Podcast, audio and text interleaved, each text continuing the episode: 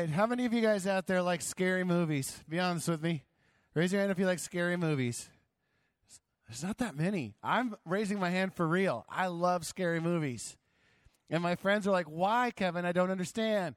Why would you want to be scared? My wife, especially, is like, I don't get it, Kevin. Why would you want to be scared? Well, here's my here's my feeling. When I watch a comedy, if they make me laugh, they did their job, right? They did a good job. The storyteller made me laugh. They made me giggle. The comedy was successful. If I watch a romantic movie, you know, with my wife and they're sappy and I'm getting all the feels and I'm like, oh, honey, you're my number one bunny too, you know? They succeeded because they got me to feel the feels. So there's just something to me about a scary movie that just makes me like, where my skin's crawling and I'm like, oh my gosh, I'm freaking out because I know it's not real. But if they can get me scared, they did their job. Because honestly, there's a whole lot of really cheesy, not scary movies out there. So I get kind of impressed if the director can do their job. It's just another feeling. And again, I know it's not real. So I can I'm one of those people that can go to sleep at night and, and forget that happened. I don't I don't think that, you know, there's anybody coming out of my television with a ring or you know, I don't feel like Freddy's gonna get me with his claws. It's just not really my thing. I'm not scared. So that's why I like scary movies. Okay, you know you know something new about Kevin. I do not like to be scared in real life though. I don't know if there's any of us that really enjoy fear unless we're total masochists. Why would you enjoy fear? Fear is one of those emotions that we all hate and we try to avoid, and that's why so many people don't like scary movies. We don't like fear in real life, and this world we live in has a whole lot to be afraid of. I mean, we've got disease, we've got death, um, war, there's things going on in politics that we don't like and nobody can agree. There's a whole lot that we don't know about what's going to happen in this world and what's going to happen in our lives that there that we can get really fearful. Fear can get us really, I would say, crippled. There have been times in my life when I've been so anxious or fearful that I've been crippled and could not act, it felt like. Even more than that, though, what we're going to see in this story and what I think we're all going to be able to relate to is that fear can cause the believer to doubt what Jesus has said and to doubt who Jesus is. And that's not okay. Luckily, Jesus says there's an antidote to fear. In Mark 4:35 through 520, which will be our section of Mark we're going through today, we're going to find out that faith fights fear. Faith fights fear. We know who the Lord Jesus Christ is. We know what the Lord Jesus Christ has said, and we can trust in those things. Through faith, we can conquer fear. Now, unfortunately, this text does not teach us that Jesus will take away all the difficulty, all the adversity, all the storms of life from you. But what it will teach you is that throughout the midst of all those fearful things, He is Lord and we can trust Him. So let's check it out. Um, I'll have the text up on the screen. You turn in your Bibles with me to Mark chapter 4 if you've got your Bibles. Let's see. Uh, there's two stories that will kind of share the same truth today.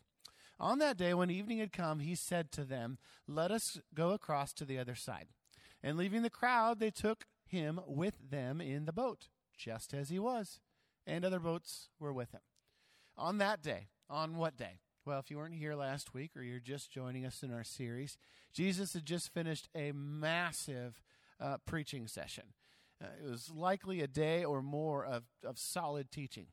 And he gives the disciples the plan for what's next. We go to the other side of the sea now. That is essentially how you can literally translate the Greek. We are going to the other side of the sea. It's happening, um, which is a clue to the passage. Don't skip over this little statement. We're going to the other side. Jesus' word is trustworthy and it's sure. We're going to find that out. It's something that we can put our trust in. And when Jesus speaks, we can listen and we can know it's going to happen. And I'm guessing when the disciples first heard Jesus say it, there was not really any questions in their mind. we're going to the other side. And they're like, yeah, Jesus said we're going to the other side. We're going to the other side. And then there was no doubt that that was actually going to happen. But spoiler alert, some things are going to happen that make some doubt creep in as to whether that's really going to happen. And Mark describes it this way He says, Leaving the crowd, they took him with them in the boat just as he was.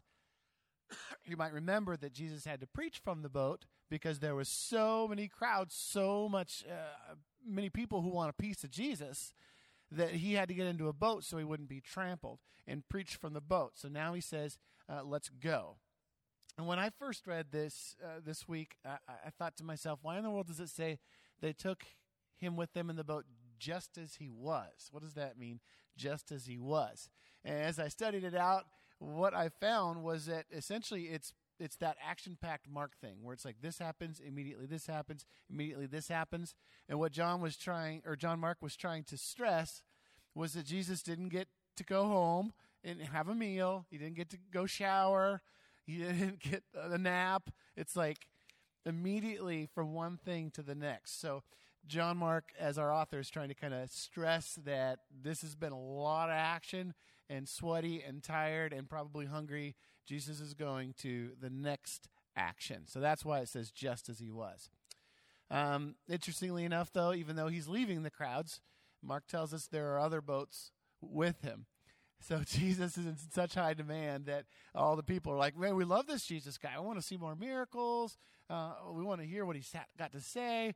Who's got a boat? Let's find uh, Jimmy's got a boat. Okay, let's go with Jimmy and let's follow Jesus. So there's a whole bunch of boats going across. And again, Jesus is just in high demand. This is an insane time of ministry for him. Um, unless you've done ministry yourself, or maybe even maybe you've been a presenter, or uh, maybe you've taught or been a substitute teacher, you understand that, that that much teaching all the same time, you get tired. I mean, tired. There are so many Sundays I'm, I'm driving home from church and I'm just kind of, I realize I'm going cross eyed and I'm not really paying attention to the road. And, and I have to shake myself awake because I'm just so exhausted after spending the morning teaching. Well, Jesus has done it all day long. As a youth pastor, I would do retreats. Like I said, uh, Andrew gets to go on the, the youth retreat with Emily. But I'll tell you what, Emily, at the end of those three days, where she is constantly 24 7 in charge of these kids, making sure they're where they're supposed to be. Her staff are equipped and being used. Kids are being taken care of. Lives are being changed. They're just getting their food. The junior hires are putting on clean underwear. They're waking up at time. All those things that you have to do. At the end of a retreat, you're just done. Done. And that, I think, is kind of the state that Jesus is in. Because look what happens next and a great windstorm arose, and the waves were breaking into the boat, so that the boat was already filling. But he was in the stern, asleep on the cushion. And they woke him and said to him, Teacher, do you not care that we are perishing? So the scene is this massive storm, winds howling, waves going. Uh, I like the New American Standard, the way they translate it. It was a fierce gale of wind.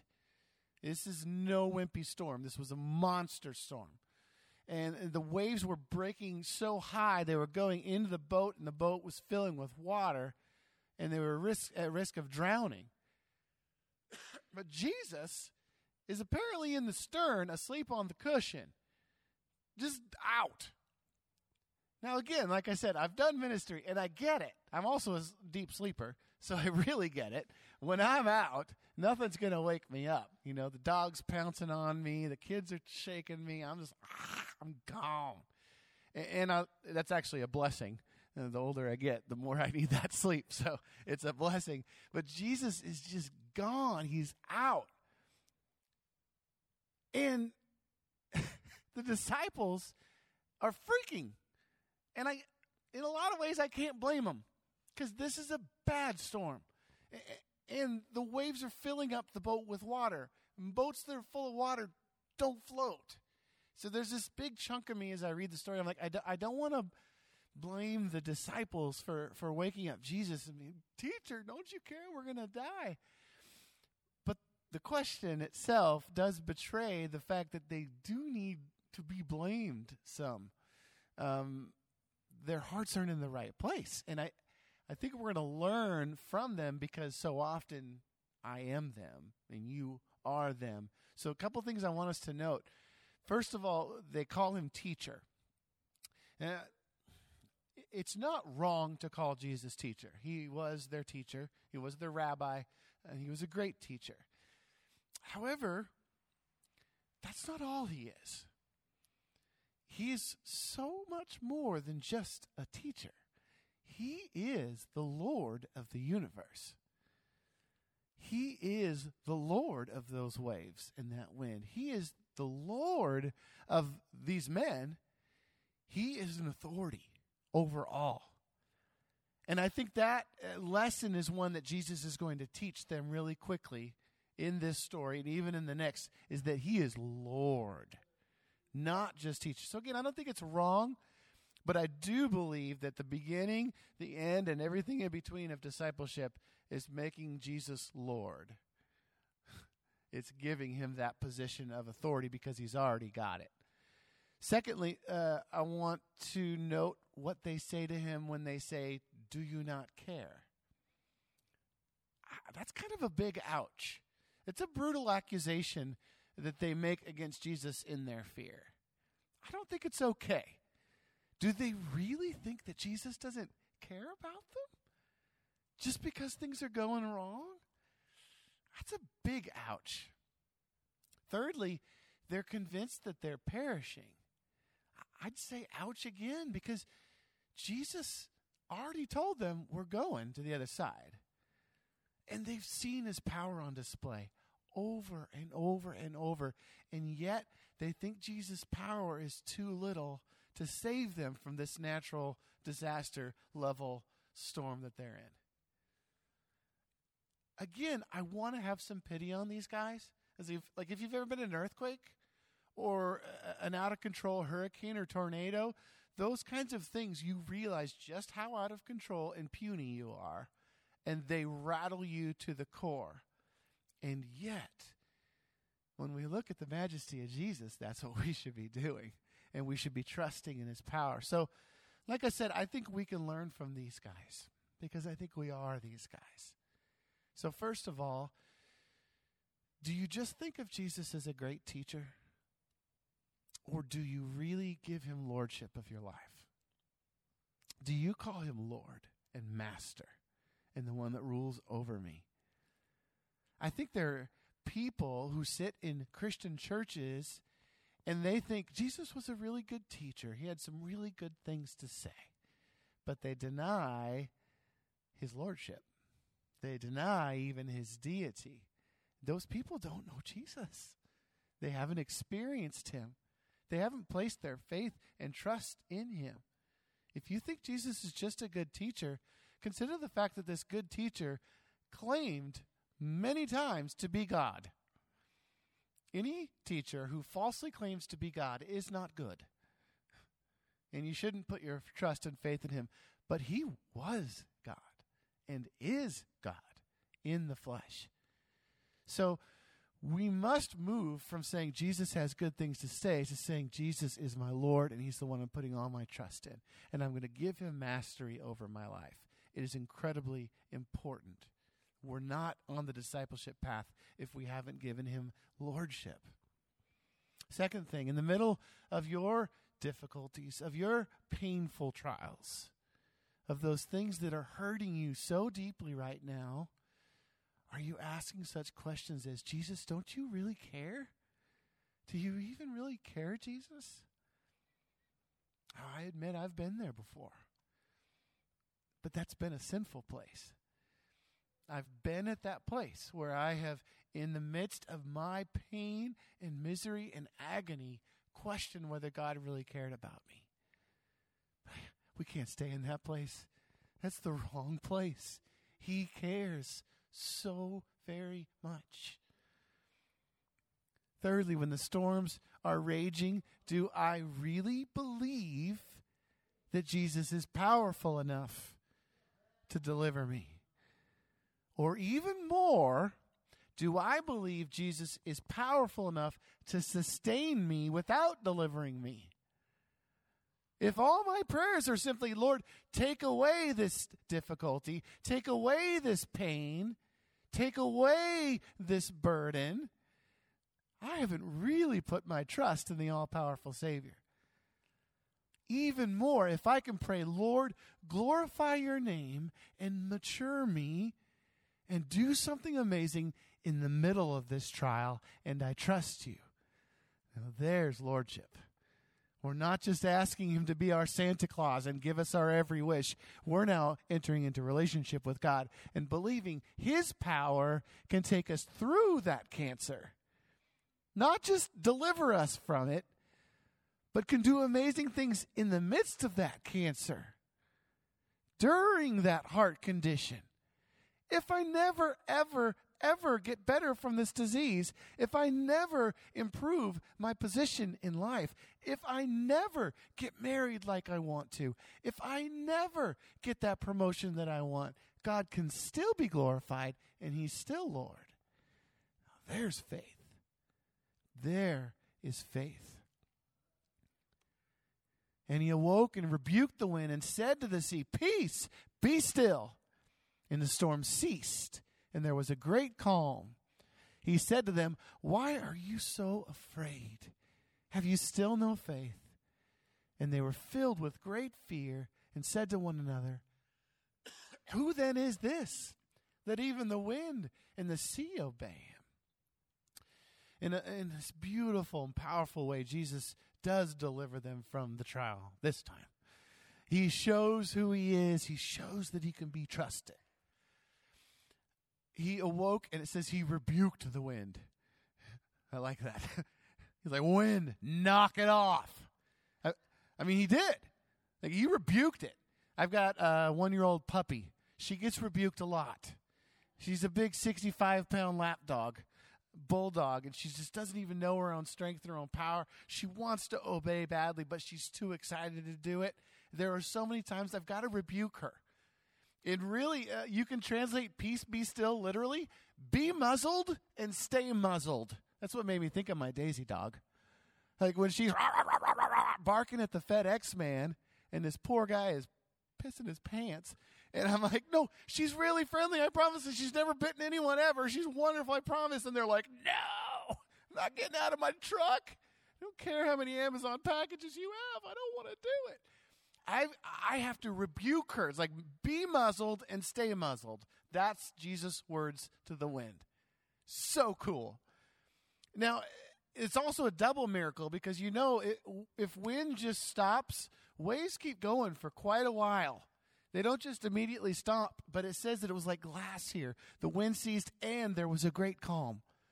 So this is a sweet double miracle that, that, that Jesus does. Jesus had spent so much time with these disciples of his, those. I mean, he taught them, he, he showed them his power. And then he got to this place where he was letting them be tested, and they failed. These winds and these waves, these were all under the control of the Lord of the universe. This didn't surprise Jesus, it didn't catch him off guard. But they failed their test. And, and tests are really good the students are like, no, they're not, Kevin. What are you talking about? No, tests really are good. They measure what you've learned and they help you identify the things that you haven't learned. Those concepts, those those things that really you you haven't grasped it yet. You haven't been able to apply your knowledge or you haven't gained the knowledge. When you take the test, the teacher has designed that so that you can go, "Oh, that's where I need some work. I don't know how to do that yet." I'm doing great over here, not so great over here. Tests are good. Jesus here gives his disciples a test of their faith and they fail.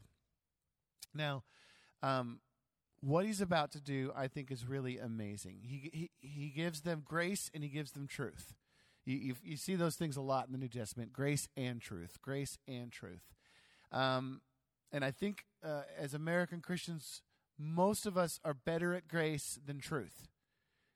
And I think that's to our chagrin. I think that's to our detriment. Uh, let me let me explain what I mean. Um, many of you guys are in mentor type relationships with somebody. You're the you're the mentor um, to the young disciple who you're bringing up. So maybe you're a kids church teacher. Uh, a lot of us are parents, and so we're mentoring our kids in the Lord. Um, we may be a small group leader, and we've got younger Christians in our small group. Uh, each of us, I believe, should be mentored and should mentor another. I think that's just wisdom. I think it's a biblical model. But for those of us who are in mentor relationships, make sure that you give grace and truth. The grace was the miracle that he performed, but now he's going to review the, the test with his disciples, and he's going to give maybe not a rebuke just to the winds, but maybe a rebuke to his disciples as well. So follow Jesus' example, and when you're in that mentor style relationship, give the rebuke. It needs to happen. I need a rebuke. So you know those under you are going to need it. We all need to hear where we failed if we're going to have any hope of conquering that and being successful at that test in the future. So here's Jesus' rebuke. He says, first of all, why are you so afraid? And the, the Greek word for afraid or fear that he uses isn't just the typical one, it's a really forceful one that means coward. Why are you guys such cowards? I mean, he, he lays into him, he, he's giving him a tough truth here. Why are you still cowards after all this time with me? And he adds, Have you still no faith? That's why I said still. Because Jesus, by saying still in there, is emphasizing that they're still cowards and they're still lacking in faith, and there should have been growth by now. It should have happened. You should be able to pass this test. They should have known who Jesus was. They should have known that his words are trustworthy. They should have. The key word is faith here again. Have you still no faith? You'll notice fear is all over the place in this text, as is faith. This is where we get our big idea. Faith fights fear. According to Jesus in this text, the opposite of fear is faith. What they lacked when they had fear was faith. Those are opposites. So now we know how to fight fear. When the storm is raging around you and I, let me just ask you this Do we respond with fear or do we respond with faith? And when fear does sneak in, because we're still in the flesh. We haven't been glorified yet. We're still struggling. It's still hard. When fear does sneak in, do we respond with faith to battle that fear? This is what Jesus is teaching us here. That whatever we're facing, we can know Jesus is in the boat with us and he hasn't gone anywhere. We can know that he has promised us a future and we can know that he's going to follow through on those things. As far as the rebuke goes, I, I read one scholar who put it pretty bluntly, and it hit me where I lived. He said, Beware of worshiping Jesus as the Son of God and professing your faith in him as the Savior of the world, while you blaspheme him by the complete evidence in your daily life that he is powerless to do anything in and through you it's possible for me to be a believing Christian, believing in Him for my salvation, professing my faith in Him, and at the same time blaspheme Him with my actions when I have no faith in His power. Wow. That one, like I said, hit me where I live. I don't want to blaspheme the name of Jesus Christ. I want people to see the faith that I have in the midst of fearful things and go, whoa how is he so calm? And to be able to say it's because I know in whom I have believed that he is able to keep me. I want to be able to say that. I want people to be able to see faith in action. Interestingly enough, verse 41 says, their response to their rebuke and to Jesus' miracle is, and they were filled with great fear. Ah! I hope part of this is the fear of the Lord, the fear of the Lord that is the beginning of wisdom. They're still scared. They're still not sure what to think of this situation because they say, Who is this? That even the winds and the waves obey him. but I'm hoping, like I said, a little bit of, his, of it is just recognition of his power and worshipful fear. So the second story that we're going to look at today is classic because it's out of the frying pan and into the fire, and they're going to go right into another test. They came to the other side of the sea, to the country of the Gerasenes.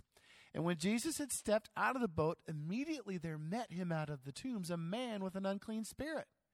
He lived among the tombs, and no one could bind him any more, not even with a chain, for he had often been bound with shackles and chains, but he wrenched the chains apart, and he broke the shackles in pieces. So, this area, uh, Gerasenes, is, is most likely Gentile land. Uh, from what scholars deduce as far as geography and who they believe lived in this area, uh, most scholars believe it's Gentile. Also, uh, in a little bit, we're going to see some pigs, and pigs and Jewishness doesn't mix. No bacon in in in Israel. Um, I love bacon, and praise God, He set me free, and now I can have bacon. But there was no bacon for uh, for for the the Jews of that time. And there's a couple other little pieces of evidence, but I, I do think this is probably Gentile land, which is important because most of Jesus' ministry is among the Israelites, among Jews, and to Jews. But there's a, a few key stories where he steps out and this is John Mark, our author, kind of giving a nod to God's plan to save all of mankind, even us Gentiles, through Jesus Christ. So, um, Jesus and his disciples they get into this Gentile land and they're instantly greeted, but by something out of a horror movie. Uh, this man was completely demonized. Uh, look at the description. He lived among the tombs. And it wasn't like these were open tombs. You, they would smell. There would be decaying bodies, rats. I mean, this is not this is not a nice place. He had supernatural strength. Um, not even chains or shackles could bind him. He was breaking metal uh, handcuffs and shackles and stuff. This guy was supernaturally strong. Uh, he gets even more grizz- grisly as he goes on. No one had the strength to subdue him. Night and day among the tombs and on the mountains, he was always crying out and cutting himself with stones. And when he saw Jesus from afar, he ran and fell down before him. So, not only living in the tombs, uh, among the dead, rotting corpses, but nobody could sub- subdue this guy. He was so powerful, and, and day and night he would wander around screaming out. This is like shrieking, uh, the, the word that's described here. Imagine the most maniacal, demonized, scary shriek ever, and he would cut himself with stones. Now, I don't know about you, but scary movies on the screen are one thing. When something like that is right in front of me, if I was a disciple, I would be freaked out. I mean, they're still rattled from thinking they're about to die and seeing Jesus control wind and waves in a way that nobody can but they just saw it and he just did, to seeing this demonized man who is cutting himself, bloodied, dirty, smelly, really strong, and you can't stop him from doing what he's going to do. I would be afraid. It's the Incredible Hulk. I'm not, I mean, seriously. Like, nobody could take this guy on. You couldn't defend yourself. If he was coming after you, he was coming after you, screaming and shrieking this is this, one of the scariest scenarios I think that is painted in the Bible. But look what the demon has to do when he sees Jesus. when he saw Jesus from afar, he ran and fell down before him. Oh, Daddy. And crying out with a loud voice, he said, What have you to do with me, Jesus, Son of the Most High God? I adjure you by God, do not torment me. For he was saying to him, Come out of the man, you unclean spirit. And Jesus asked him, What is your name? He replied, My name is Legion, for we are many. And he begged him earnestly not to send them out of the country. Again, with a loud voice, he cries out. This is, this is demonic shrieking. What have you to do with me? I mean, I can't even give it justice, I'm sure screaming at Jesus. A couple things that we can uh, observe here. One, this is another instance that John Mark writes about in his gospel of a demon with supernatural knowledge of Jesus, who he was, even his name. Uh, some scholars believe that since um, naming a demon uh, that is possessing someone is is common in Scripture, that there's some sort of power maybe that the person uh, gains by knowing the name of the demon, uh, and so what many have postulated is that this is the demon almost trying to get some sort of control over Jesus because he knows his name. But at the same time, he knows he's the Son of the Most High God. So even by naming Jesus, he can't do anything about it. So all he can do is beg not to be tormented. Secondly, it's another instance that where a demon seems to know Jesus better than his own disciples. I mean, this is the answer to the question in 421. Who then is this that even the wind and the waves obey him? They're asking who Jesus is. This demon knows exactly who Jesus is. He is Son of the Most High God.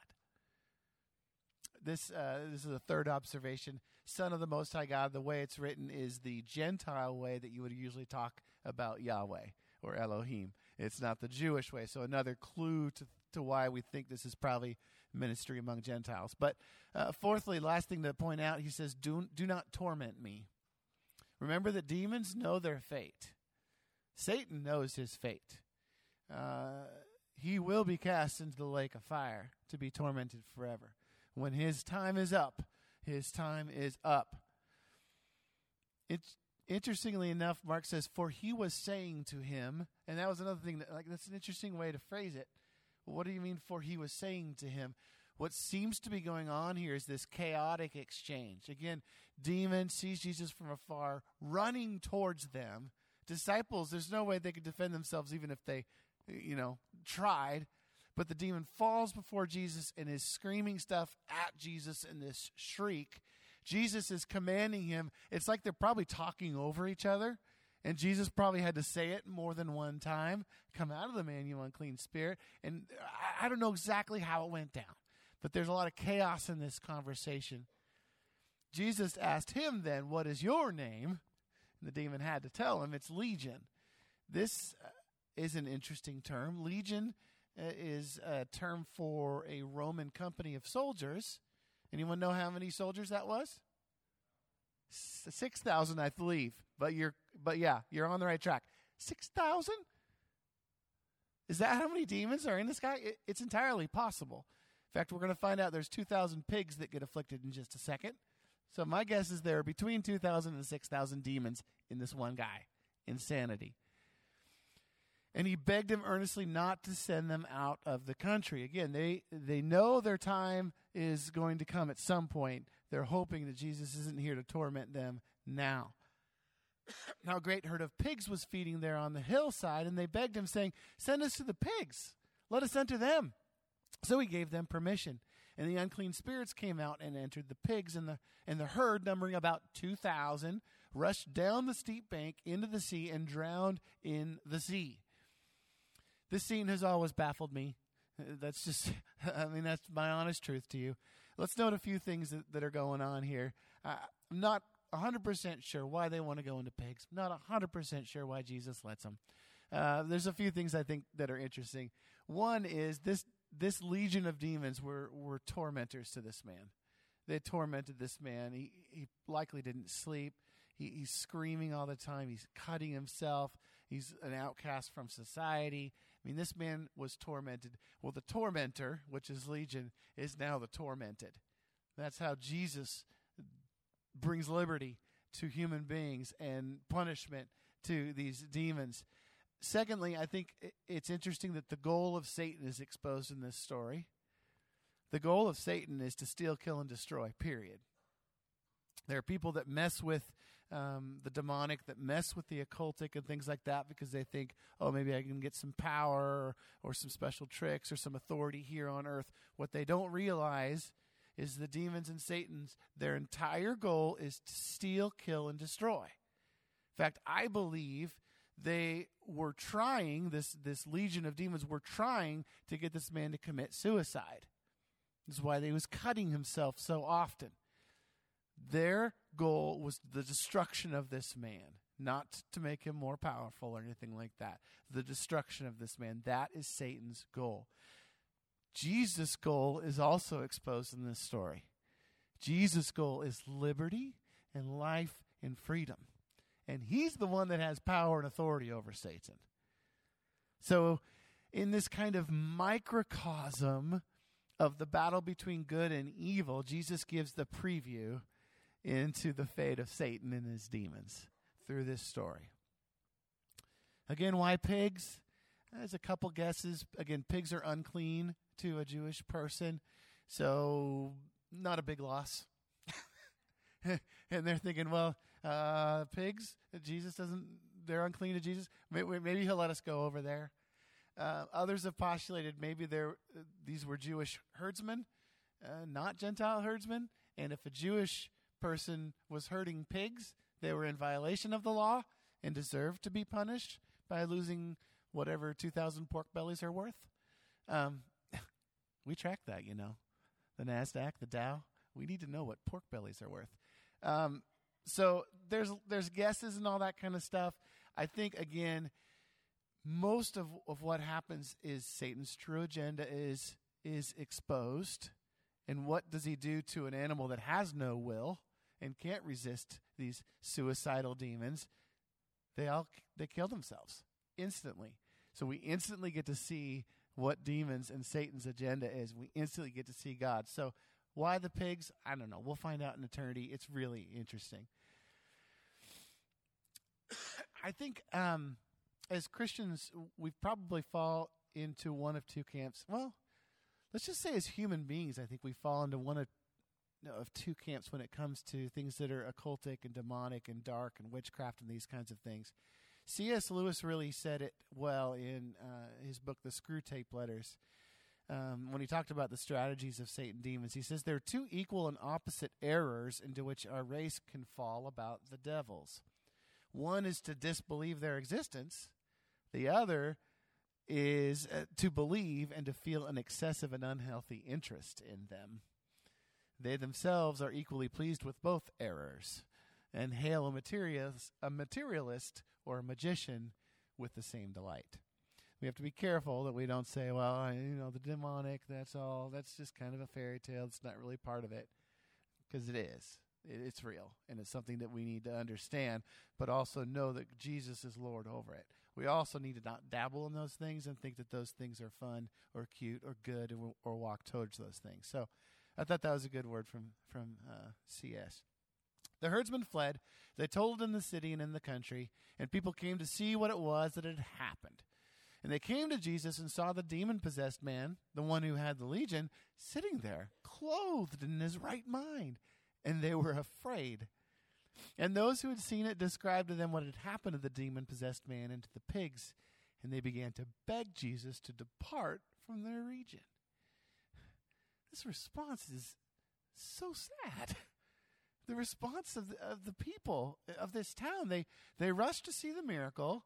They find this man, this demonized man, formerly sitting there, clothed and in his right mind, delivered. This could have been the most staggering moment of, of faith. The one who could not be bound has been set free.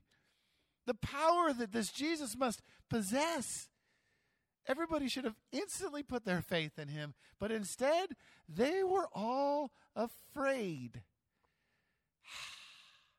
Even as the eyewitnesses describe what had happened in, in this, this scene, uh, they began to beg Jesus to depart from the region.